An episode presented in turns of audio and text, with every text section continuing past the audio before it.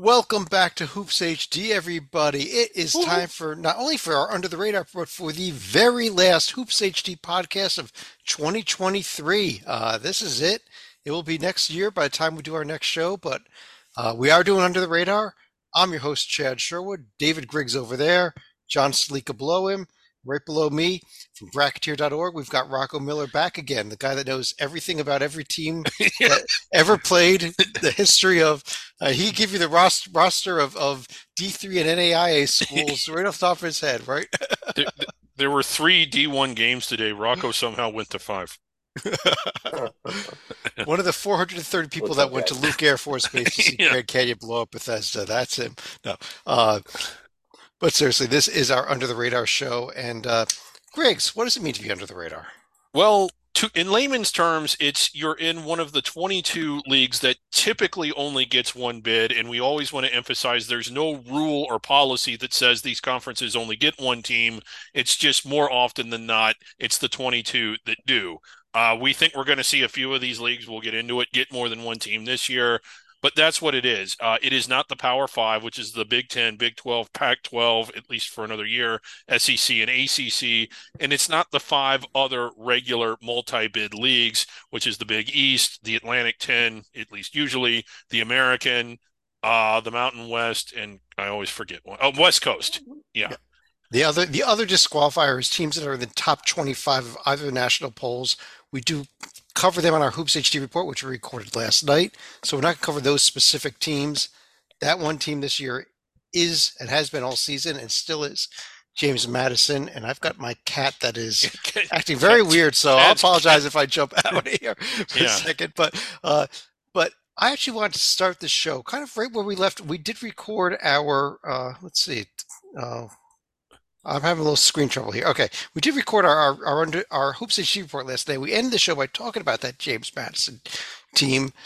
And one of the things we're talking about is the fact that they've got a matchup coming up middle of February against a team still to be determined. And I'll actually bring up the exact screen we had at the end of the show last night here, because we take a look at, they're going to get one of the best MAC teams.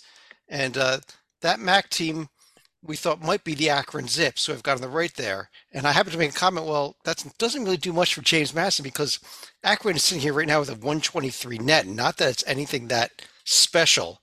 And I thought that'd be a good segue to just go right into this week's show and take a look at what I think is probably the most disappointing conference of these under the radars for me all season so far. And that is the Mid-American Conference. And Rocco, why don't I go to you with the first question of really kind of what has gone wrong here with this conference? It just has underperformed all season, I think. Yeah, I think that's fair. I think Toledo just lost a little too much last year with, Ray J. Dennis was a huge part of that team. Of course, transferring back up to Baylor to the highest level of college basketball and not really being able to replenish him and taking some bad losses on the road. Toledo's usually a really strong home team. They just lost at home last week. Not to pick on them, but I think they've been one of the flag bearers for sure. Most consistent team. They've won the regular season championship, I think, 3 of the last 4 years. You have Akron, Kent State, kind of about where we thought, at least as solid as we thought they'd be. Maybe we hoped they'd be a tiny bit better, but I can't really knock those two teams. Ohio U, I think, eventually gets better. They've had some roster issues. And I think one of the biggest blows has been just the demise of Buffalo. Buffalo, of course, just a few years ago, an NCAA tournament team under Nate Oates. Top 15. Rankings. Yeah, and stayed like a top 5-6 MAC team with Jim Whitesall.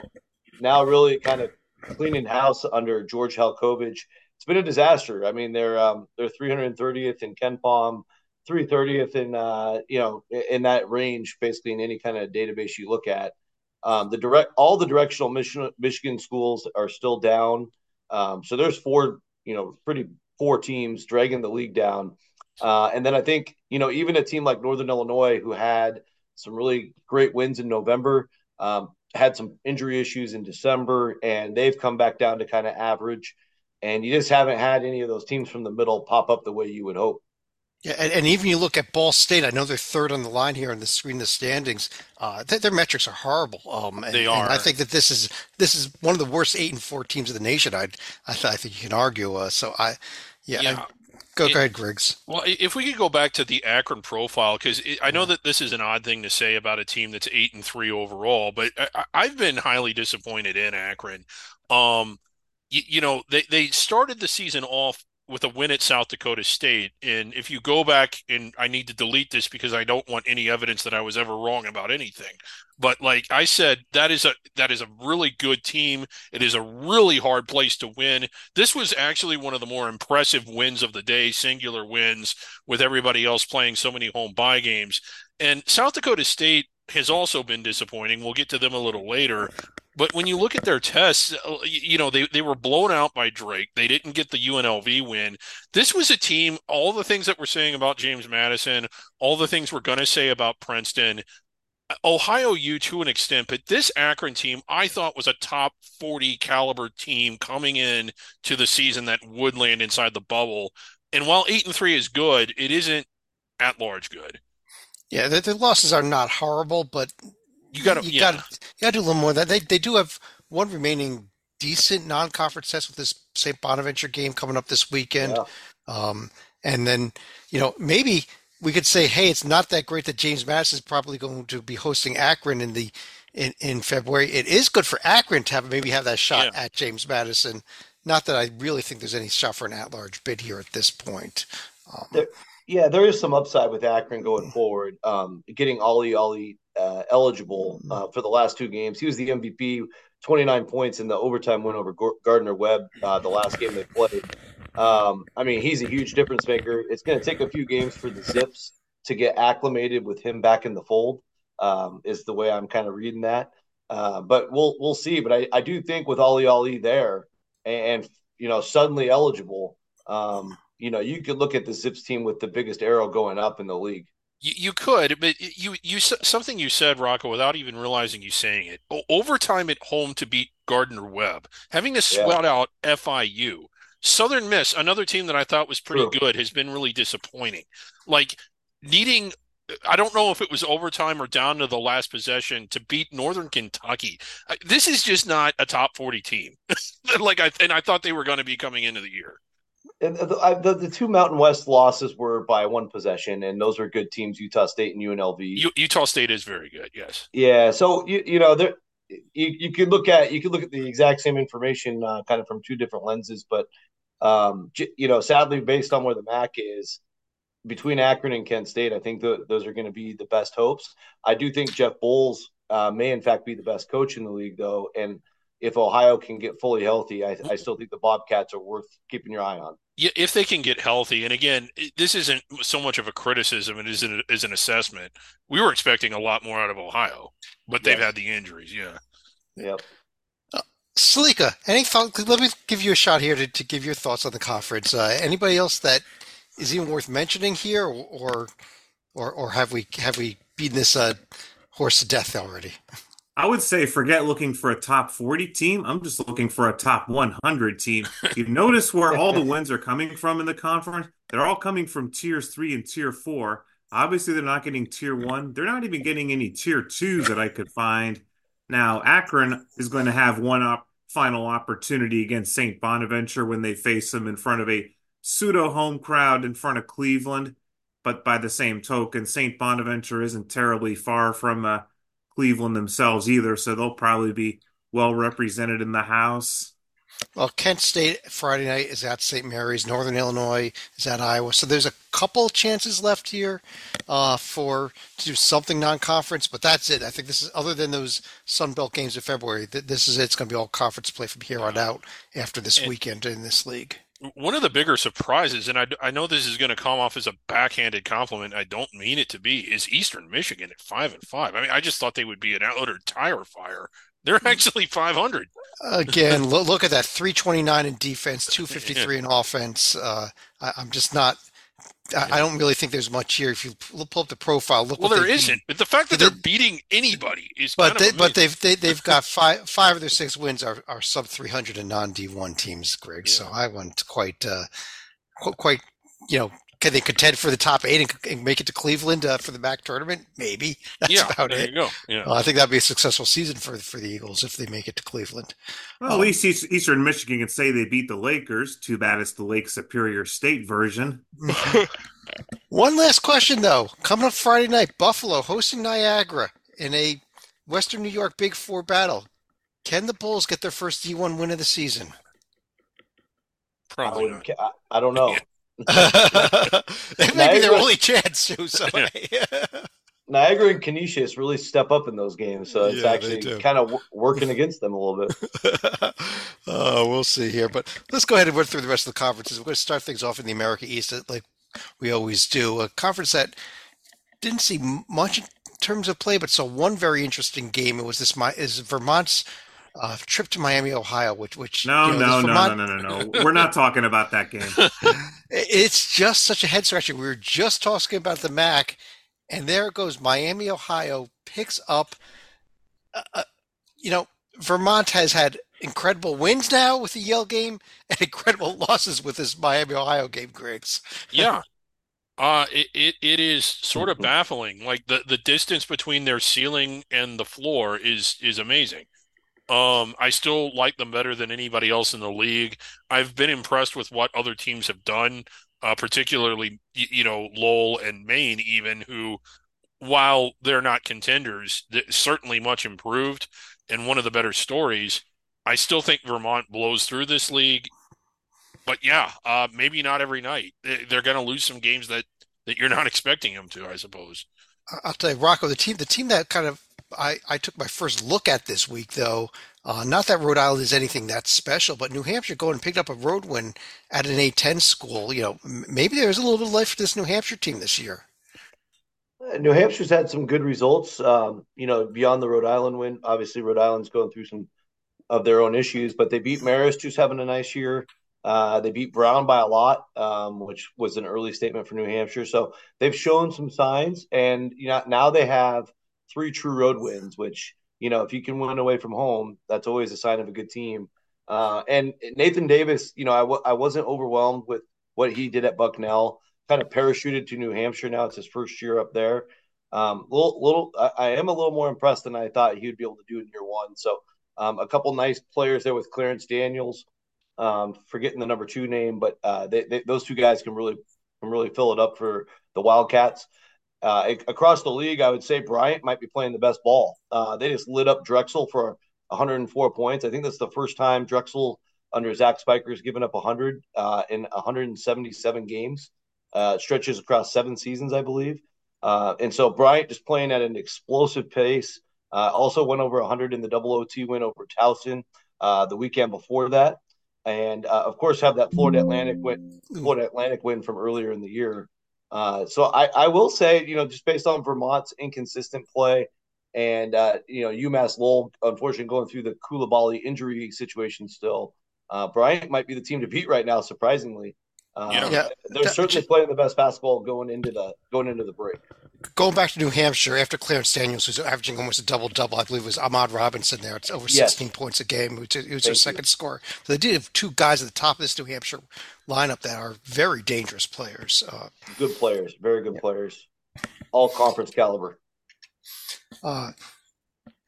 Stalika, upcoming schedule in the America East, as again we are just finishing up non-conference play, and there's a couple interesting games here. New Hampshire team maybe had a wee bit at Iowa State. They're going to be taking a shot at the moon. I think we're also going to be keeping on Friday, hoping Maine can get at least one more good non-conference road win at Minnesota, although the Gophers have been showing some signs of life of late. I think Maine is favored to win that game, aren't they? Yeah, if Maine wins at Minnesota, I think they should have to. I think they should be able to annex the entire state. Let's.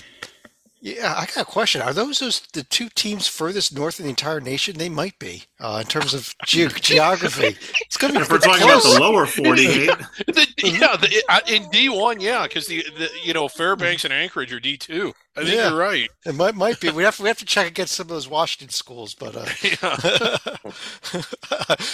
have over to the A Center here, Stalika, which picked up an impressive two wins this week, and one of them was a overtime win by Gulf Coast over a non-D1 team. So what a week for the ASUN. Well, we should at least congratulate Austin P for getting the one win against a D1 competition. Not that we were expecting Eastern Kentucky, for example, to win at Alabama, but just about everyone was on the road in bye games right here. Yeah, we're sitting here, Griggs, now with six D1 wins is the most of anybody in the conference, and there's only two teams with winning overall records against D1. Yeah, kind of disappointing. Now, a couple of things. Liberty leaving the league and Kennesaw State getting gutted a little bit have caused the conference to, you know, kind of slide back from at least where we were used to seeing the top of it. Eastern Kentucky's been disappointing this year. The team I'm starting to like is not one with a winning overall record, but I like them coming in. I thought it would be a two-horse race between Lipscomb and EKU. I now kind of think Lipscomb's the team to beat in this conference. As Rocco likes to say, they just appear to be playing the best ball. Yeah, I mean, I think Lipscomb, if they can get fully healthy too, I mean, they've been going all year without Ogasevich. Yeah. Was some people had him preseason player of the year. They're being very vague about the injury situation, as everybody does. So who knows if he'll pop back up one of these nights, but even without him, I mean, they've been really competitive. They took Arkansas to the Horn. They did. Yeah. They took Belmont to the Horn in a game where they were down 20, and they rallied all the way back in the rivalry game. You know, I thought the win over Asheville, that's going to age really well as Asheville's finally starting to wake up. And, you know, we'll see how they do at Florida State on Saturday. That's a Florida State team that's all over the place too. Yeah. And, yeah, I think just as of lately, you know, Kennesaw State was they were perfect in December until – their loss to Asheville, and that's an Asheville team they've also beat. So kudos to Antoine Petway. They've actually done much better than I thought they would do. Well, but their schedule has been less than hard. Correct. I mean... Correct. Yeah, getting Georgia State was nice locally, but it didn't mean a lot, you know, nationally. And then Upstate and Presbyterian are who they are. Yeah. But just the fact they're getting wins in his first year, it's a good way to carry forward all the success they had last year. Yeah, you mentioned as far as upcoming games, Lipscomb at Florida State. Florida Gulf Coast, who, as we mentioned, needed overtime to beat a non-D1, does get to host Florida Atlantic on Saturday. So, you know, road test for FAU, but they should be able to pick up a road win there too. Yeah. FAU, not a bad team. Not a bad team. Not a bad team. Rocco, the Big Sky Conference, I know is one of your favorite leagues. I think we're getting ready for a very good conference season here. Although, you know, Portland State and Weber State kind of fell back a bit after what they did early on in the season. Yeah, a little bit. I mean, Portland State's been full of miracles. If you look at how some of those wins ended, the buzzer beater to beat Fresno, the miracle win against Portland at home. I think Cal Baptist was not a half court shot, but like a really, really deep three to win. They've had three unbelievable finishes to get three of these wins. But, hey, if you find ways to win, that's going to build a lot of camaraderie for your future. I think the team right now to really keep your eye on is the Montana Grizz. They swept San Jose State, both home and away, in dominating fashion, both by double digits. And that's a San Jose State team that, you know, even though they don't really get any fans, they play pretty well at home under Coach Miles. Right after that night, they went on and beat Santa Clara. And Montana themselves went to UC Davis and cleaned house on UC Davis. Nice road trip for the Grizz. And if you look at some – I'll tell you, Rocco, though, my problem is I don't think a team has ever made the NCAA tournament with only finding two teams in the entire country that they can beat. And that's all that Montana has done so far. Yeah, they swept them. Their four D1 wins are against two teams. And, I mean, that really sets the stage for you're right. You're 100% right. That sets the stage for tomorrow night's Big Sky opener, which that will be the game of the night, Montana at Weber. Yeah. We'll really see what they're made of because the analytics are saying – at least in the last month, that Montana's been playing the best basketball. But again, you called it. It's only against two teams. And sometimes it's one or two teams whose numbers you have. So, but no, I think you are right. This is we are ready to Big Sky play here. We will step back out of Big Sky play beginning next week on Wednesday night. We'll be doing our next Under the Radar show before then, but when we've the Big Sky Summit League Challenge games. But for now, a couple of Big Sky games for everybody. Right. It's important to point out about Weber State, whereas like we talked about how we love their pieces coming into the year, and we were really big on them with when they beat St. Mary's. That win didn't age as well as we thought it would, but Weber State still has the same pieces. I think that like if they're able to get it to the gear that they're capable of playing at, they could be the best team in the league. Yeah, 100%. They should be. And I also just want to say Eastern Washington, all seven of those losses are to Power 5 teams. So they're 4-0 against everybody else. Obviously, two of those are non-D1s. But I think we wrote them off early last year just because they had a bloated bad record due to all the bye games. I think they come into this Big Sky, at least themselves internally, coming to this Big Sky season expecting to be at the top again. Well, look for them hosting Portland State tomorrow night in their Big Sky opener. Yeah. So that might be the number 2 game in the Big Sky tomorrow. Sleka, Big South Conference, where I think we're also waiting for conference play, aren't we? Well, I think High Point appears to be just about ready. At least they're getting an 8-point win at home against Canisius. Longwood was idle going into Christmas. Same for Radford. So, yes, let's go ahead and bring on conference play. Well, we can, but there is something else we do need to address here, and that is this UNC Asheville team picking up that win over Appalachian State on last Thursday. And, you know, this is a team, Rocco, that I think we liked heading into the season, had disappointed a little bit. I'm ready to start to jump back on the bandwagon here after that win, though. Right. Yeah. I mean, I gotta trust our friend Brian. His Twitter is at Sports Matters. Really good person to follow in the Big South. He covers a lot of these teams. He wrote a really good piece after that Appalachian State saying this is the Asheville team we've expected all year. They went into Appalachian's gym and did that 1-13, and then followed it up with a revenge win over Kennesaw, a team they lost to earlier in the month. So, yeah, with Drew Pember there and some of the moving parts, trying to get it all to work, it looks like it's finally starting to work. And don't forget how old they are. All 5 guys are seniors. A bunch of these guys came back to win this championship. And I just think the Big South's way better than they could have ever thought, with teams like High Point and Radford playing some of their best basketball historically. That App State game was in Hickory, North Carolina, not at App State's home gym. That's though. Correct, just, it was. So Catawba Valley Community College, I believe. Yeah, so it's actually counting as a neutral site win there for Asheville, okay. not a road win. Correct. Yeah, Pomeroy had it as a road game. My apologies. Yep. No problem. It's one of those mostly road wins, I guess. Yeah. But for the NCAA net purposes, they are calling it. It's neutral. Yeah. He needs to give that a little tweak. Mm-hmm. Yeah. And they got an interesting game at UAB on Friday, Chad. Yeah, they do. Yep. And UAB is trying to figure it out. They finally just got a big win over Drake. So that's a super interesting matchup on Friday. That is a real good game here on Friday, although, Sleka, we know you're going to be watching Toccoa Falls at Winthrop instead.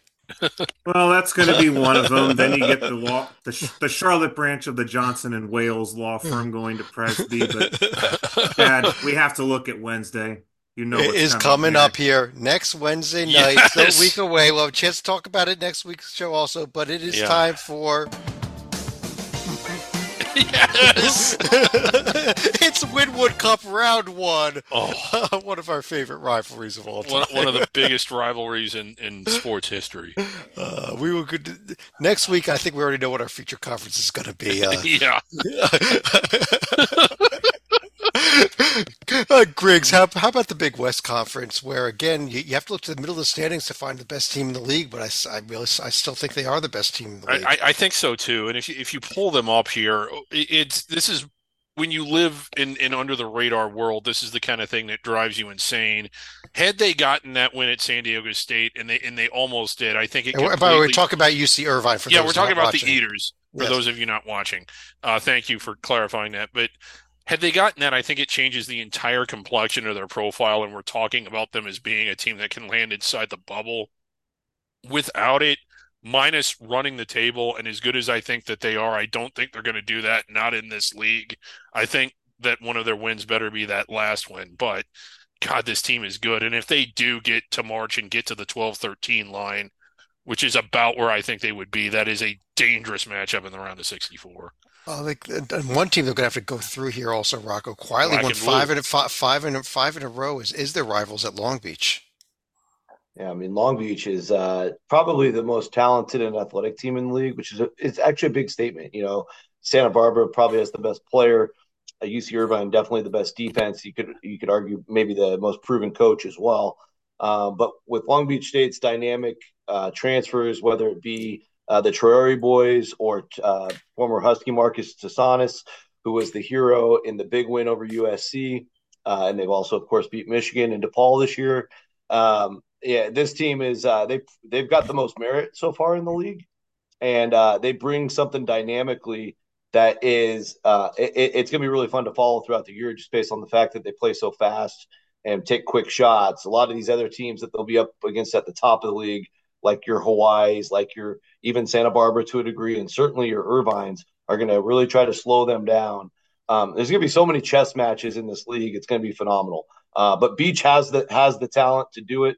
And they come in, like I said, if they somehow had a dominant record in the league, they would get some looks at an at-large, I think. Absolutely. You know, as far as the rest of the league goes, Sleka, hey, you're talking about Northridge here? Sleka, Cal State Northridge, go for it. They won at UCLA. Yeah, we talked about Northridge getting probably the last Pac-12 After Dark special where they – go on the road and actually had a lead for most of the game. They led by as many as 15 points. And even though the Bruins were able to get it down to within 1 point, they were never able to get any closer in that game. And this was a team that had already had won at Chicago State, at Idaho, and Pacific. But no doubt UCLA is going to be the biggest feather in their cap going into Big West play right here. Yeah, I'm not sure where UCLA finishes if they were in the Big West Conference. I don't think it's at the top, though. That's all I got to say. But here's the upcoming schedule, and we are going right into conference play here starting Thursday night. Irvine is going to be hosting Riverside and then at Bakersfield, while I guess we want to talk about this Long Beach team. They're at Fullerton, and then they're hosting Northridge. Maybe circle that Northridge. The Rivervine matchup. Yes, we have a Rivervine game tomorrow night. There we go. There's your under-the-radar game of the day already. One of our second favorite matchups, rivalries. We must be getting to conference season. All the rivalries are coming out tonight. Sleek, let me stick with you over in the Coastal Athletic Association here, where a couple of notable wins, including UNC Wilmington going to Marshall last week, and then College of Charleston picking up that home win over St. Joe's. It was at home, but I think you have to give credit to Charleston right here for getting the win of the week against the Hawks, who had been rapidly improving ever since their baffling home loss against Texas A&M Commerce and UNC Wilmington. It appeared they had somewhat flatlined after the win in Kentucky, but winning at Marshall, it's not as tough to do this year as opposed to recent years where hillbilly ball has become a thing in Huntington. However, Wilmington still on a bit of a 4-game winning streak. It's going to be tough to push that to 5, though, when they go to Arkansas in a couple days. Yeah. These two teams, I got them up next to each other, both on 4-game winning streaks, Charleston and Wilmington. Wilmington at Arkansas, Charleston hosting Montreat. I like Charleston's chances to keep the winning streak going a little bit better, but Griggs, I think it is a somewhat interesting game, though, this Wilmington-Arkansas game coming up this weekend. Oh, for sure it is. And, you know, what does it mean if they can win it, which they can? you know, they're really experienced. It would be another road win, and suddenly I think that it really enhances this profile, and does it set them up for a bit if they could run through the Coastal, which they may be good enough to do. Yeah, and maybe get this team with that one at Kentucky, Rocco, and it's still sitting with a 107 net, which is a bit of a head-scratcher. 113 in KenPom, though. The metrics don't like them. Yeah, I think it has to do with that 30-point drubbing they took to App State in Fort Myers. Unfortunately, those blowouts kill you. But I do think from a resume standpoint, they could really improve to a point where they get looked at, you know, should they go on a run in the Coastal, and even, you know, hopefully a good showing for their sake at Arkansas. The problem is you keep knocking off Arkansas, the less sexy that win's going to look, because Greensboro's already done it. Yeah. So, you know, we'll have to see how that shakes out. But I think, you know, the Coastals overall, it's a good league. You got 6-7 teams right now playing pretty well. And then even at the very bottom, you know, North Carolina A&T's finally broken through for a couple wins lately. And that will help in some of these numbers if they keep playing better. Yeah, they picked up the win at Coastal Carolina this week, a true road win for A&T. So that does help there. Here's the upcoming schedule. You mentioned that Wilmington at Arkansas game. A few other interesting games, though. Hofstra, who is also a pretty good team, at St. John's. Delaware hosting Princeton. So there, it's this last little batch here of non-conference games are actually pretty fascinating here. Yeah, they are. And the first game of the new year, I believe, is this Hampton at Drexel game coming up on New Year's Day. National TV for it, also on CBS Sports Network. Yeah. Whatever that means. Yeah. Rocco, let me get back to you here in Conference USA, where Louisiana Tech has been going in the wrong direction, and maybe this is Liberty's conference again. Yeah, I'm not so sure about that. Those two losses by La Tech were gut wrenchers, like just painful to even watch. You had a St. Louis buzzer beater in a game where Louisiana Tech did something that I've never seen a team do. Perhaps it's happened. I just haven't caught it if it has. But they had 0 turnovers in the entire game and lost. It was insane. And then the Seattle U game, if you guys like replay reviews, you got to go back and watch that. There's about 20 of them. Oh, God. It was horrible. Yeah, and there was a controversial foul called on the pass didn't even go in on a sideline play, and they called a foul. That's what allowed Seattle to send it to overtime. Very disappointing. If I was Talvin Hester, I'd be beside myself, because they very easily could be 11-2, and those would have been 2 really nice road wins. Yeah.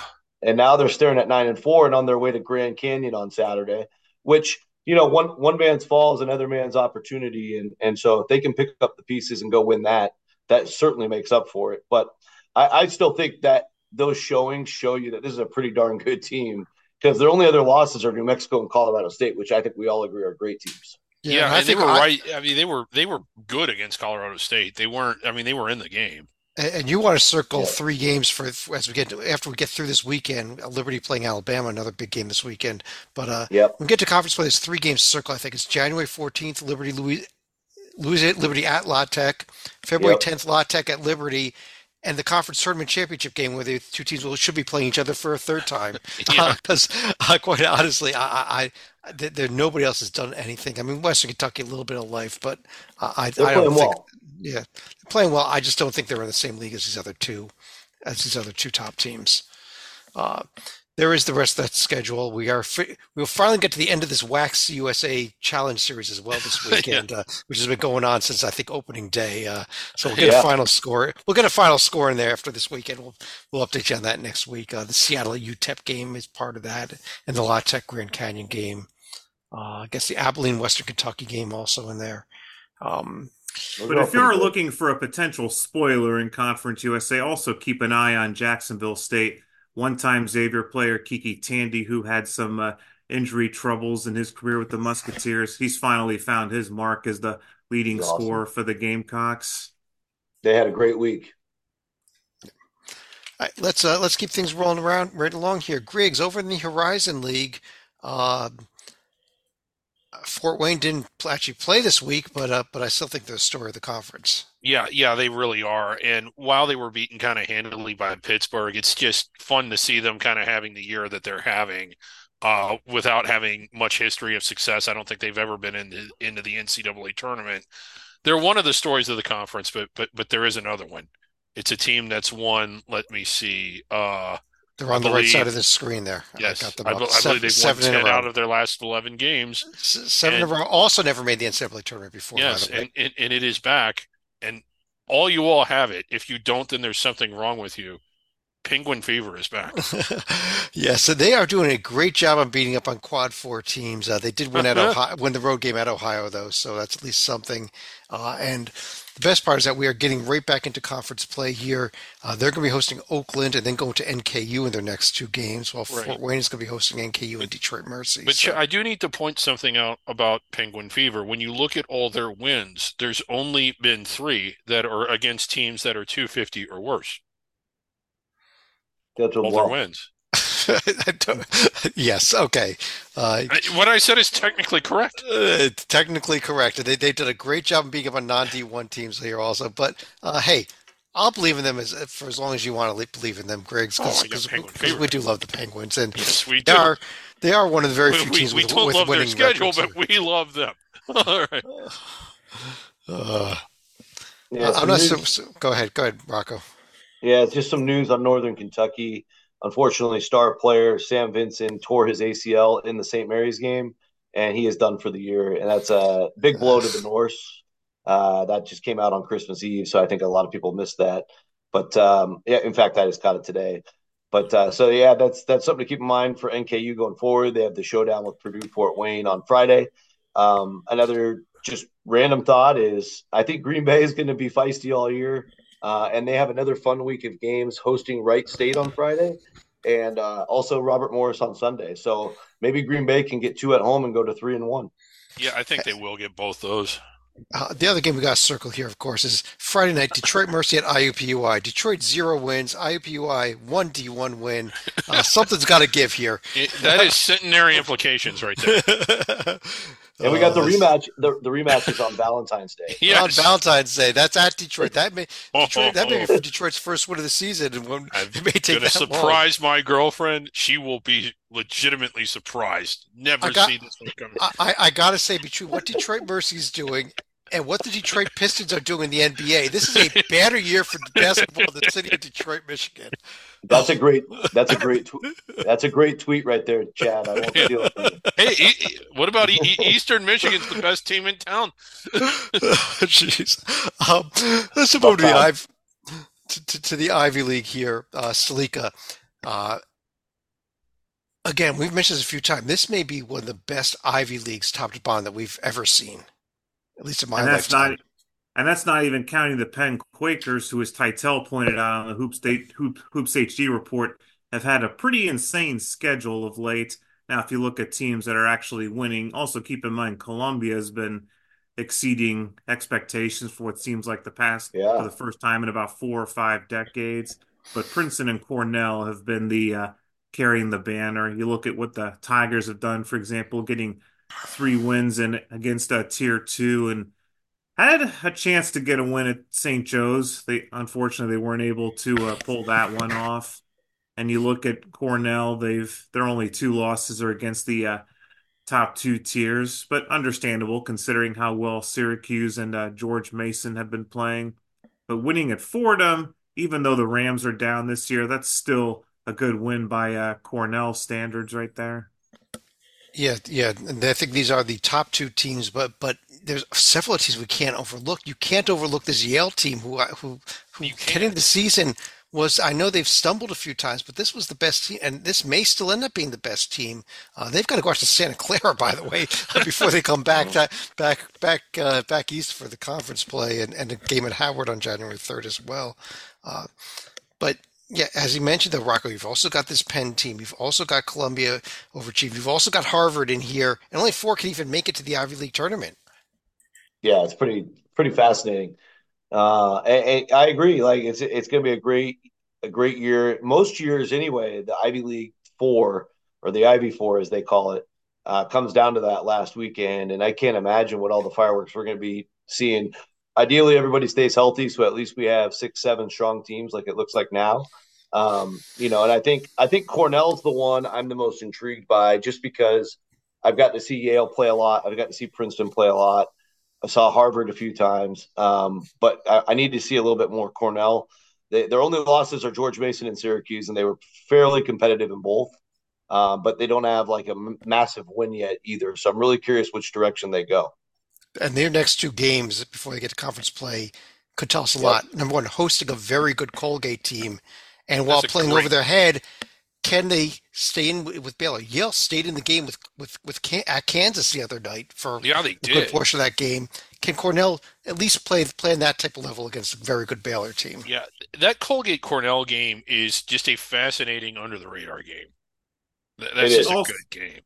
Also highlight Columbia and Fordham as well, because that's going to be a game where if Columbia really is improved, that should be a winnable game for the Lions this year. Yeah, I think you also got to highlight Penn's schedule at Houston, at Auburn. It should make them better. I don't know if you'll like the final score, but it should make them better. It should, and you should play those games. If you're the point is to make your team better. Yep. Griggs, over the Metro Atlantic, another conference where although we got a couple of conference games in already so far, we really need to get conference play going here. They did the thing, and a lot of leagues do this, is that they started conference play before the winter break, so you're not starting with the students not there. I still like Canisius as far as who I think is playing the best ball. Marist, I guess, has the best metrics, or there they are. They're one of the two teams that won their first two games anyway, but against the 359 strength of schedule, there's only three worse than the nation for Marist. Yeah, right. But I still like Canisius as far as who I think looks the best out of this league and who I think can put themselves in a position to win the tournament and get the bid. And probably end up on the 16 line, if not go probably to Dayton. So. Unfortunately, from what we've seen here from this league. I don't even know that there's too much to really circle other than we mentioned earlier, the big Niagara-Buffalo game with, as you mentioned, Centenary Award, worst team in D1 implications for Buffalo here, a winnable game for the first time all season, I think. I don't even know that we should spend much more time on this as opposed to just jumping right over to the MEAC, which I guess, little shout out to Norfolk State beating a South Dakota State team that... God, South Dakota State. Well, that would have been a big win had South Dakota State been playing the way we thought they would play this year. Yeah, I mean, for Norfolk standards, it's big to beat a team like that by 19 in a neutral court venue. They were down at the Don Haskins Invitational. Yep. They took UTEP to the final horn and lost by 2 in a true road environment. I think Norfolk... they have not lost at home. All their losses have been true road losses or neutral. So they're doing a great job. And North Carolina Central had a nice win over a team with a bloated record in Longwood and handled them by 9, actually. So that's a really good win for NC Central, reminding everybody why playing games at MEAC schools are a dangerous endeavor for anyone. And, and I think we've been saying it, but I do believe Howard is capable of winning this league as well. They kind of proved that at that Cincinnati performance and other performances. So even though they're 4-9, they've got a good ceiling for MEAC action. Howard with a handful of non-conference games, they've got a game at LaSalle and then hosting Yale. By the way, they've also got the game against Hampton coming up in February. They get an extra week because they're only going to play 14 league games. So right. So a lot of these teams are going to be playing still another non-conference game here. We mentioned as we record this, I believe Virginia is pounding Morgan State. They were last time I looked at that score. At least maybe get a score update there. Morgan State's down by 22. Norfolk at Tennessee on Tuesday. Yale at Howard. South Carolina State at Nebraska. There we go. South Carolina State with a road game. Coppin State at Maryland. That's a little rivalry series, right? Yeah. Little Baltimore action. Little local rivalry action there. Sleka, over in the Missouri Valley Conference. Let's talk about some really good teams here, especially these top two and maybe a couple more below them. Well, Indiana State was off during the past week, and I think we had teased they're actually going to be going to Michigan State for one of their upcoming games. Their next game this weekend. That's a huge one. That is the Larry Bird Magic Johnson rematch game. Go ahead. Yeah, but most recently they're coming off of wins against Ball State and Tennessee State. So now they have a 10-game winning streak going into Michigan State. And once they're done with that, then you go against Evansville, which is hard to believe that two of the teams from Indiana are probably going to be two of the potential contenders in the Valley this year. I mean, Indiana State was kind of a dark horse going into the year. We definitely did not see Evansville coming as far as a contender here. Yeah, and of course you got this Drake team that lost the overtime game at UAB, a heartbreaker for them, but I still think this Drake team is excellent, Griggs. Yeah, they are. That's one that they really kind of needed. Not that winning at UAB is big, but I mean, it's just not a game that you can afford to lose. Again, when you're an under-the-radar team that's gunning for the bubble, you have to hold serve in games like that that are not easy to win, but you still got to win them. Not as big on Evansville. I'm very impressed with what they've done. I just don't think that they look quite as good on the court as the trees or as Drake. Well, Rock, I wanted to ask you about this Evansville team. They only have 2 losses.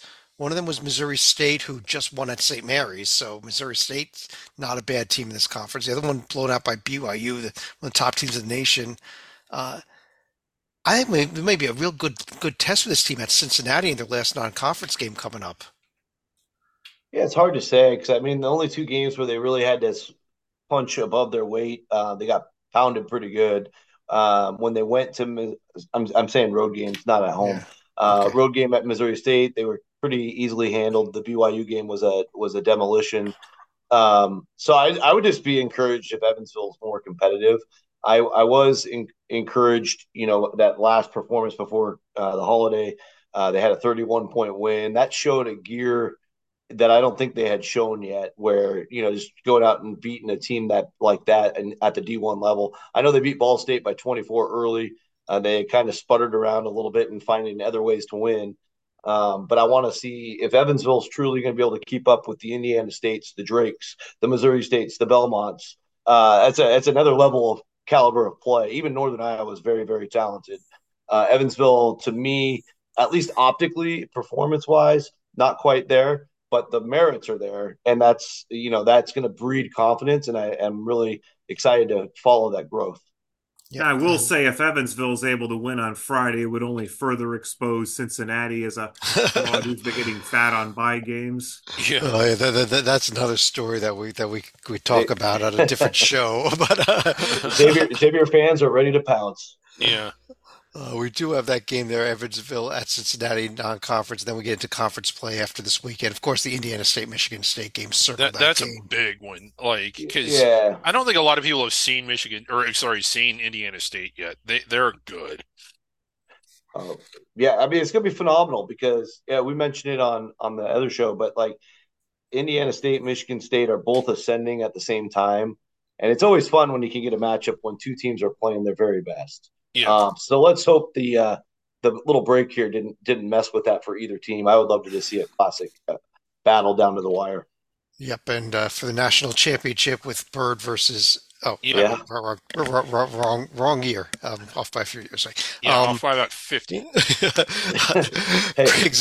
Griggs, Northeast Conference. We've been talking about all these leagues with only one team with a winning record. We don't have an overall winning record, let alone a D1 winning record in this league. No, but we have something we haven't had in for seemingly forever, and that's a top 200 team in Merrimack. And yes, I think that's the team to beat in this league. I like some of what Fairleigh Dickinson has done, not a lot. I still think Sacred Heart will come alive when league play starts. But as far as who's looked the best, I think it's Merrimack, and it's not even close. Oh, I agree with you. They're coming off the win over Bucknell, which is, it's a home win. But hey, it's a win. And when you look at what the rest of this conference has been doing, now – we do give a shout out to Central Connecticut. Went to Fordham last week and picked up a road win against an A-10 school. Well, I'm still with you on Merrimack being the best team. Our colleague Lee Del Vecchio is still partying. In terms of the upcoming schedule, we're still another week away from conference play starting here. So not certain what else you're going to really circle. Merrimack is at BU. That's probably that might be a fun game. That might be a fun one. BU has not been very good so far this season, though. So I don't give Fairleigh Dickinson much of a shot at Illinois. None. And Stonehill at Rutgers. No. That's a Chad Sherwood rivalry game right there. The Stoners against Rutgers. Not as good as what Stonehill played Stony Brook, but that was a different story. Yeah. Let's just jump right over to the OVC.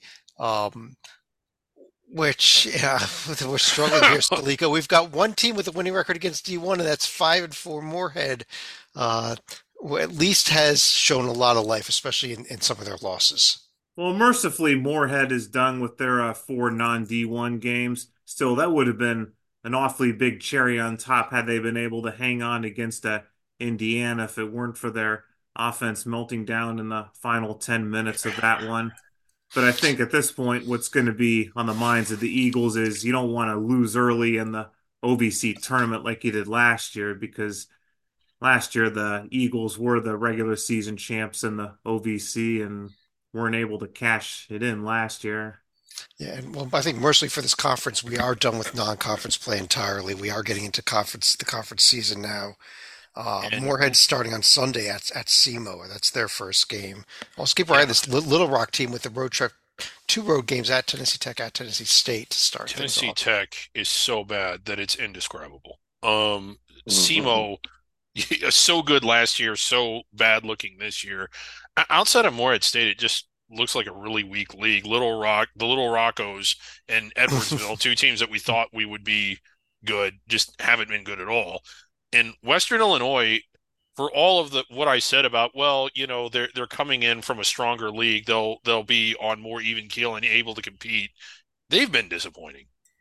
I would disagree. I was going to say keep your eye on Western Illinois. They're starting to play better. I've heard a lot of great things about Chad Brodeur as a coach. Is a JUCO, phenomenal JUCO coach. And they've won four in a row after a 3-6 start, although two of those are non-D1. The other two were road wins. And for the OVC level, if you're winning road games against other D1 schools, you got to keep your eye on them. And I just think they're one of those teams anyway. If they're going to do anything this year, they're going to be doing it late in the year as they start to figure it out and click. And they look like they could have that potential. And this conference has solved its problem of scheduling too many non-D1 games. It's going to be a limit of two regular season games starting next year. So, okay. Well, that's nice. Well, yeah. There we go. Doesn't do a damn bit of good this year. But well. Can they call the Southland and let them know so that they can do it too? Okay, yeah. so if this was next year, just add two more losses up to everybody's record. Yeah. I have a feeling those will be extra bye games, but let's jump over to the Patriot League, Rocco, where we do have this Colgate team, even though they're only 5-6 versus D1, and had that head-scratching loss to Iona, honestly, just the way they got blown out by 20 points. I still think this is the best team in the conference by a lot. Yeah, I mean, they've got a lot of experience. Matt Langell's a proven coach. He's never been a coach in this long run of great Colgate success. To really hamper or harp on the non-conference results. So I do think they kind of do a little bit more experimenting, if you will. But they have already proven they could beat Weber State. They won at Vermont. They beat a pretty good Gardner-Webb team. I think that's enough easily in the Patriot League to show that they are who we think they are. And another test with Cornell that we talked about before during the Ivy segment, just to get them prepared. So I think it's Colgate and everybody else. One team that's super interesting that started 0-7 is now only 3-9 and only beat two D1 teams is Army. Just because Army took Indiana to the final minute, and lately they're really starting to wake up a little bit, taking Stony Brook to OT and then going down and winning at UTSA by 10. I get it; these are like pretty bad teams in general, but for the Patriot League, if you're looking for teams that are growing, kind of like Western Illinois of the OVC, I would look to Army under first-year head coach Kevin Kuick, who's been around the game for a long time at the Power 5 level, to get these guys – I think he's an Army grad, too – to get these guys moving in Patriot play. Well, Army-Navy is one of those great rivalries. Sleka, how about Army taking on the Merchant Marines? I will not have you mocking the alma mater of the great Skip Prosser there, mister. Okay. There's the rest of the upcoming schedule. We do get to conference play on Wednesday here, finishing up non-conference play over the weekend. But Sleka, let me stick with you over in the SoCon, where I think we're setting up for a very interesting, at least 3, maybe 4 team conference battle here in the conference as we head to the regular season. Maybe 5, maybe 6.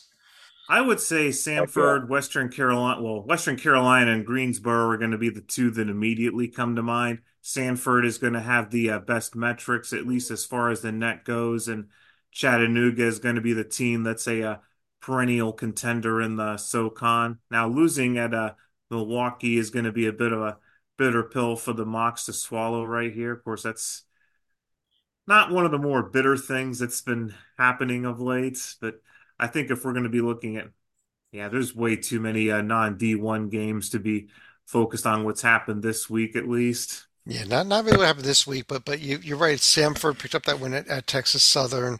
You got West Carolina, you got Greensboro. Rocco, we don't want to forget about them down in number 7 line there, but Furman, I think, gets into this race as well. Yeah, Furman's dealt with a lot of injuries. I mean, they were really banged up in the Myrtle Beach tournament that I covered. So I feel like we haven't seen the full Furman, maybe just the last week or two.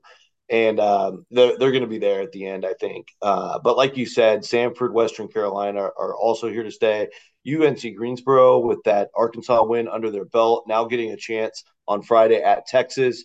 Texas, I don't think, is as great as you might have thought they were at the start of the year. They've had some head scratchers. So, and the problem with Greensboro is the mystery behind star player Mekeel Brown-Jones, who has not played the last couple of games. And that's really a head scratcher because, again, another team that won't talk about their injuries. But if somehow he's healthy and available, I could see Greensboro winning at Texas. Oh, I could too. Wow. But there you go. You've heard it, folks. Yeah. But he's got to be available. If they're shorthanded, they're not going to win. But we talked about Penguin Fever. Are we loving Buckyball? Samford 9-2 against D1 programs. One of those losses, their opener against Purdue, getting it done. Yeah. Best team I can ever remember Samford having, at least since they were joined the SoCon. That's right. And Samford opened with the Purdue loss, the VCU loss. They won 11 straight ever since. Obviously, a handful against non-D1 schools. But if you like Indiana State Sycamores, Samford's and Buckyball are basically running the same thing. Yeah. They go 10 deep, 5-out offense. Just beat you in waves, and they are just crushing teams. Yeah. And I just don't know how high the ceiling is, but it could be really high. This is mostly talk about Samford, honestly, since Scott Padgett and Carl Hess had their little buddy. Are you stepping to me? Which, is this the best team in Birmingham? I think it might be. Oh, that's a tough one. UAB, I think, is – yeah. Interesting. I did highlight coming up next Wednesday. We do start conference play, and we start off with Furman at Greensboro. So, we'll get right into it with conference play awesome. Here. Yeah. Yep. Keeping things rolling right along here. There's only one. If you were to field, this is my question for Rocco, not to take over the hosting job. If you were to field an all-star team of players with everybody but McNeese State players and have them play McNeese, would McNeese be up by 20 at the half, or would it take them the entire game to win that by 20? I want to give respect to some great players around the league and say it would be a good game, but I think it's a fair question. I mean, McNeese is that much better than everybody else, for sure. Yeah. I think for the rest of the season, all we're going to do is going to flash up the Southland standings. We'll talk 30 seconds about McNeese, and there's no point in discussing anything. The only other thing to discuss here is we do have a couple teams that are winless against D1 down at the bottom, so we'll keep an eye on that for award for the worst team in D1. But I think you're right. Fascinating. McNeese's last non-conference game coming up here Friday night, though, at Michigan. That's a good one. This will be the last chance we're going to really get to see how McNeese does against top or higher competition than the garbage they're going to play the rest of the season. I know. I wish they had a February non-conference random game against Grand Canyon scheduled instead of Grand Canyon playing Bethesda. Why couldn't they just save a date in February? Anyway, I'll digress. A lot of non-D1 opponents also in this conference. I would like to suggest maybe they reach out to the OVC. Rocco suggested that earlier. Oh, come on. It is the Battle of San Antonio, Our Lady of the Lake at Incarnate Word. Okay, that should count as – that should be an example. I was worried we weren't going to see Our Lady of the Lake on the non-conference this year. Let's jump over. I guess we're at the SWAC next. Sleka, we see all red, not a single D1. Not that they really think we've had a shot to win any of these games, but they did not win any games. There was one home game for Texas Southern, but unfortunately it came against the Samford team that was just being discussed, and naturally it was a 22-point blowout for the Bulldogs, which at Texas Southern is actually a pretty good result. Bucky McMillan, he's got Buckyball going. I'll tell you, Buckyball. Rocco, might this be Jackson State's year? If you look at what's in this conference, they are the one team that actually did something. They did a couple of times. They actually have 4 wins away from home, including that Missouri win. Yeah, they're a good-looking starting 5. I got to watch them in the Chris Paul event because they were playing so late at night in Vegas, and they won that thing, beating both Howard and A&T. And, of course, like you mentioned, the bigger wins at Missouri and at Arkansas State were really impressive. But, I think behind the big man that they have, Jordan O'Neal, I mean, he's awesome. Like, very, very good athlete, really efficient player. I think these guys look the part. And if they can, I think the SWAC, I want to give the SWAC some credit because I think it's deeper than just Jackson State. I think Southern University is really good. I think Prairie View's got a good team at this level. Yeah. And Texas Southern always gets better. So they always win the conference tournament. So that doesn't matter. They always win the, yeah. Yeah. So I think there's a solid, at least 4 teams at the top, maybe even deeper. And got to give them a shout out here. 5 of the top 10 strengths of schedule in the nation are sitting, including 1, 2, and 3 overall, all in this conference. Yeah. And they got paid a lot to get there. They made money. Here's the upcoming schedule: Jackson State at Northwestern Friday night. Interesting. Biblical studies on its way to Texas Southern, and then to Grambling. A big road trip here for biblical studies. Yeah. Griggs, in the Summit League, we talked about the disappointment of South Dakota State. Is it time to start paying attention to the team that's on the top there with the best net in the conference? And I'm talking about Denver. I just can't accept that I'm about to say this, but the answer is definitely perhaps. Definitely maybe. Definitely maybe. Yeah, they haven't done anything, but they haven't, like, other than the loss to Edwardsville, who we think could at least, they have some pieces. They haven't completely blown it either, and nobody in this league has looked good. South Dakota State's been, exceptionally disappointing. I don't know what the Pioneers may be it. I just can't believe I'm saying that, but they may be. Who else in this league do you like? I mean, has anybody done anything that makes you say, oh, man, look at that?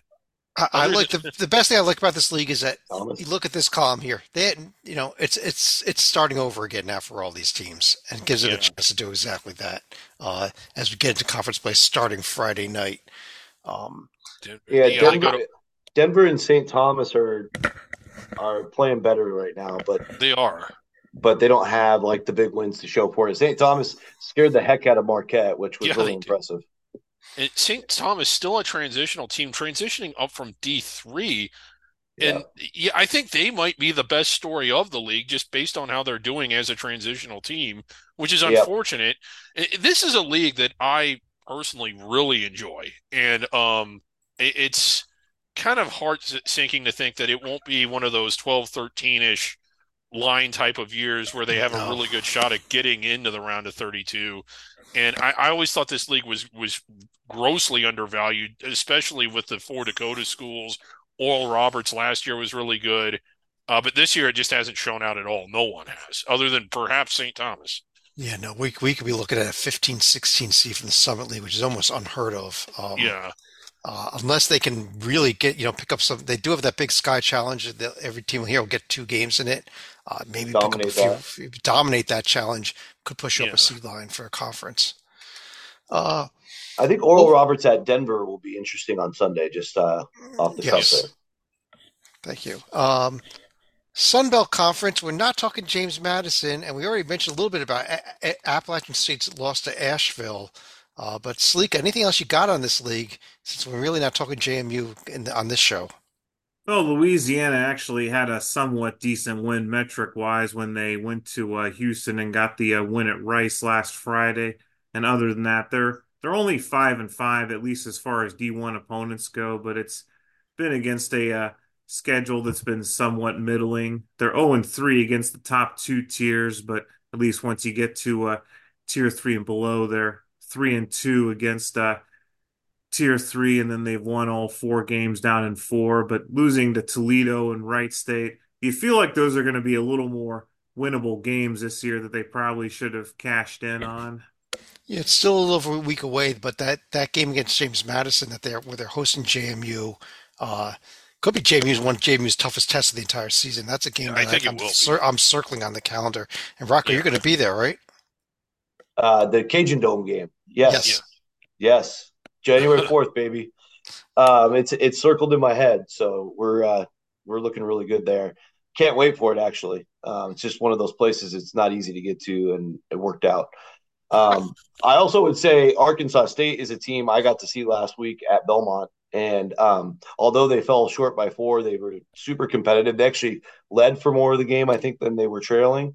And ever since they started running the offense through Caleb Fields, although he didn't have his best game that particular night, they've been playing a lot better. Darian Ford, of course, is an Arkansas transfer. Dominguez is a big guy who can really shoot it from deep. And they're running, everything. Brian Hodgson's the new coach and kind of the old Nate Oates system. And it's really starting to pay off for them. The wins haven't fully shown up. Obviously, the record's not great, but I think it's a team that can really ascend as the year goes on. Kind of like how South Alabama has done in past years. And heck, South Alabama could do that again this year. And the Red Wolves, with 4 of their first 5 conference games at home, they could get off to a nice hot start here, and get some momentum running here into conference play. There is the upcoming schedule. It is the start of conference play beginning this weekend, including Texas State at James Madison, Monroe at Appalachian State, Louisiana's at Marshall. Griggs. The Western Athletic Conference, and how about them 11-1 Grand Canyon Antelopes off of that huge win over Bethesda today at the Air Force Base there? Well, the game against Bethesda aside, Grand Canyon is the story. They have been all year. There's some other teams that I really like. I'm really impressed with what Tarleton's doing as a transitional school. Not quite sure why. I still think Seattle is tough to go there and win. SFA's been wildly inconsistent, but when they've been good, they've been really good. Abilene Christian, I think, has been a little disappointing. I think they could be dangerous. But who's the team in this conference? It's the Lopes. And how exciting is this? I think that they're inching closer and closer to the rankings. They're really starting to move up in the coaches' poll.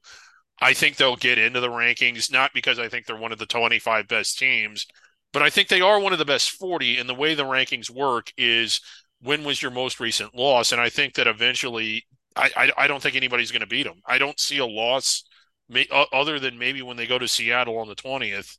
They should win all those games. Well, this might be the game coming up this weekend. They're hosting La Tech, Rocco, Grand Canyon. They win this game. They have a chance to just roll through this conference and put up a gaudy record and get themselves inside the bubble, don't they? I mean, I agree with Griggs. They're very, very good. And Blackshear's a guy they just got back thanks to the court ruling. They're slowly breaking him in as you take a look at his usage so far. But I'll be curious to see how much he plays in the La Tech game this weekend.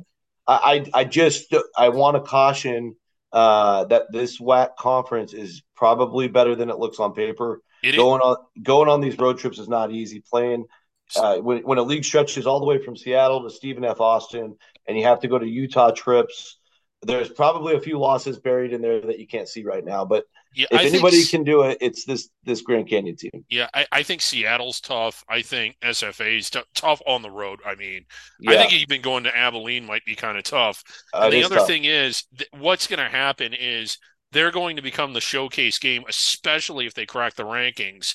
And that makes going on the road even harder when you're that team's showcase game for the whole year. But Grand Canyon's navigated this conference before. And this is the best. This isn't a knock on any previous Lopes team. We've been big on the Lopes ever since they were transitioning. But this is the best Lopes team that I can remember seeing. Yeah, it's the best one they've had for sure. Yeah. And I think. But I do think, Tarleton's pretty darn good. Utah Valley's a very difficult building to win in. So I just think there's not going to be a dull moment. And even when they were down at UT Rio Grande Valley, at the end of November, that game was not easy for them, and that's a bottom team. Yeah. RGV has had a few games where they've been in it over the past couple seasons, but they've haven't really turned things around there yet. There's the rest of the upcoming schedule. Again, the end of that WAC's USA Challenge Series, highlighted by the La Tech Grand Canyon game. One more team, not a conference, but Mr. Sleka, Chicago State, came a little bit short against Wisconsin on their one test this week. Well, they were coming off of a recent emotional win against Northwestern, but I think we have to look ahead for the Cougars right here. Not to tonight's game at California Baptist, but it's going to be 3 days from now. Can they win the Chicagoland title with a game at DePaul coming up? Because their only loss within the city was at Loyola earlier in the year. Yeah, they're not going to go undefeated in the city, but this may be for the Windy City Championship here for Chicago State. Griggs, I know you'll be watching. Yes. How many games? They're 7-10 now. 18, 19, 20, 21, 22. Okay, this is a great show here. We'll see Griggs talk to us. Yeah, we're counting the. What I was going after was, could they get another game late in the season against a team that doesn't qualify for a conference tournament, or a situation like a Dayton or a Princeton that has a game to make? Not Dayton or UNLV, excuse me. They might. They could also, obviously, it's not that hard to cancel one of those non-D1 games, and I would not mind if they did that. But on the other hand, no, those are the only three remaining home games, and I think they would kind of like to get another home game or two in before the end of the season. So, well, DePaul, that's going to be their home game right there. There you go. There you go. DePaul home game. But there is Chicago State. Huge week at Cal Baptist, followed by at DePaul, at K-State, and at Oklahoma State, all coming up in the next week here as they play that. I think it's an 8 or 9 game road trip that they're on right now. As they do anything they can to get games in now that teams are starting conference play. Right.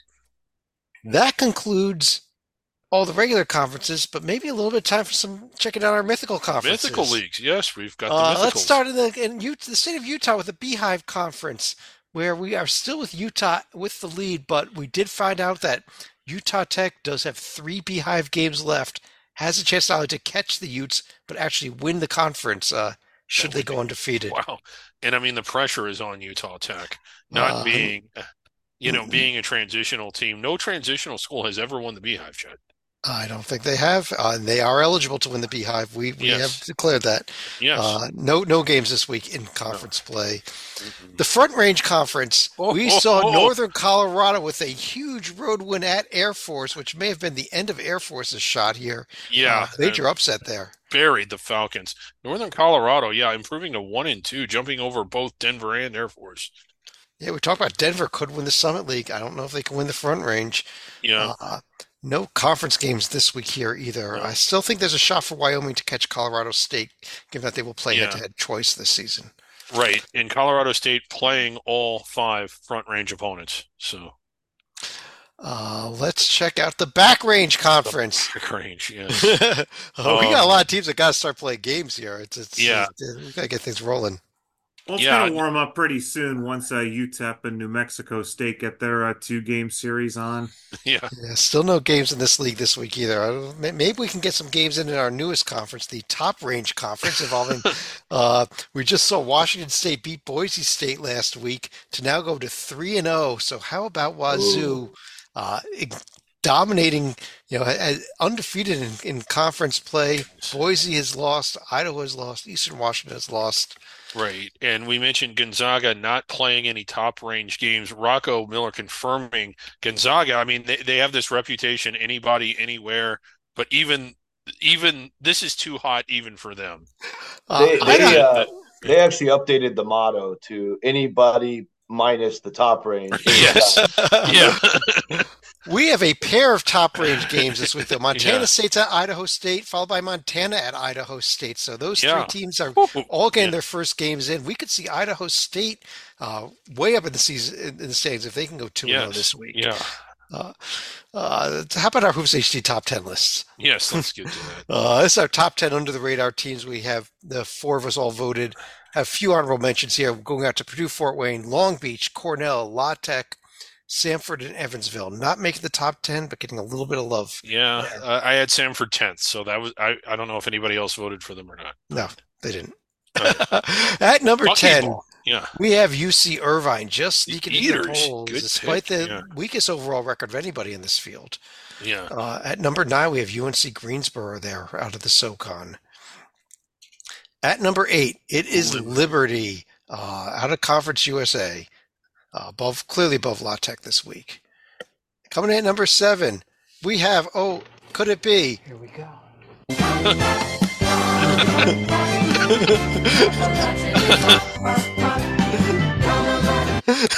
We have the Appalachian State team taking a bit of a fall, but still on our top 10 list. Yes. At number 6, we have McNeese moving the way up the rankings here, up to number 6 overall.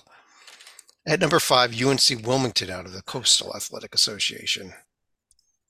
Yeah. Number 4, Drake out of the Missouri Valley. Off of that loss to UAB, does drop to number 4 overall, still way up there. Yeah. Their conference rivals, Indiana State, coming in at number 3. Indiana State way up there. At number 2, we have the Princeton Tigers, who had been in the one spot for quite a while, hadn't lost, but they did get past. And this is for the first time ever in school history having sole possession of number 1 in the Hoops HD Under the Radar Top 10. It is the Grand Canyon Antelope. Wow! All right. Number 1 by a very narrow margin. They've never been our number 1 team overall before. They are there. Congrats to the Lopes. On that note, let's pull us down and go to final thoughts. Sleka? We've taken a bit of a sabbatical from the under-the-radar game of the day for the past couple of weeks, but thankfully with the conference game starting to kick off in earnest, you will see some under-the-radar games of the day starting around 7 o'clock each morning, so keep an eye out for it. And there were some good ones that we teased earlier tonight as possible contenders. That's about a week away. Yeah. Rocco. Shout out to Western Carolina's Vontarius Woolbright, a guy I got to see last week up close in the win over Vanderbilt. He was honored earlier today with the Oscar Robertson Player of the Week award. And, you know, I don't think I've seen a guy yet this season up close that means more to his team than this guy. He really does it all.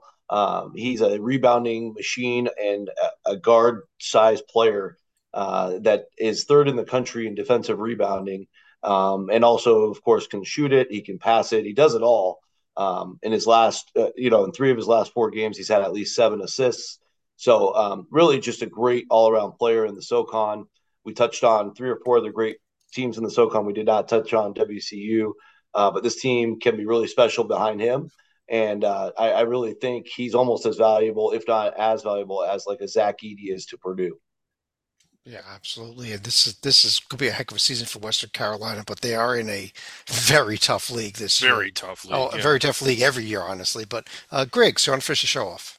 Yeah, just an observation, and I need to preface this by saying I am well aware that it is hard to run through any conference and blow through it, and much less win out all the way through. But in looking at Colgate and looking at certainly McNeese, maybe especially McNeese, Grand Canyon, who we talked about, Moorhead State, another team, it seems like you've got 4 or 5 teams that are in position to, if not run the table in the leagues, certainly blow through them. And when you start to look, I don't think Samford will do it, as for the reason you just said. The SoCon is just too strong. But what do the profile and what do the committees do with a team that gets to 28, 29 wins, which McNeese could certainly do, and maybe some of the other ones too, but 26 of them are Tier 4. Do they get into the rank? Like, can McNeese get all the way into the rankings? Because I fully expect them to finish 30-2. I mean, historically, 29 has been the magic number. You get to 29, you get in. But, I think like 5 or 6 at 28 wins have been left out. So I don't think we're left, as we later learn, pretty far out. Right. And what do you do with 29-3 when you add in the fact that even though it's a loss in your conference tournament championship game by McNeese, it's a home loss. It's a home loss to a bad team. It's hard to excuse that. Well, one of the things, and I keep this Michigan game is pretty big, Chad. Yeah, I agree. But one of the things that's interesting, and I know that I keep referencing this, is College at Charleston won 31 last year. Was it 30 or 31? And they were seated below the bubble, meaning they were out without the conference tournament win, at least because they were seated below the first four. Well, you got to remember, Griggs, they select they won teams 20, and then 31. And, yeah, but they select teams and then they seed. So, okay, but and had they been. And had they needed an at-large bid, they only had 30 wins, not 31. So there's a few right, but they were in the rankings. And what are we going to see teams become nationally relevant with these massively bloated records, like McNeese, for instance, but maybe some other ones too, and but still not be inside the bubble.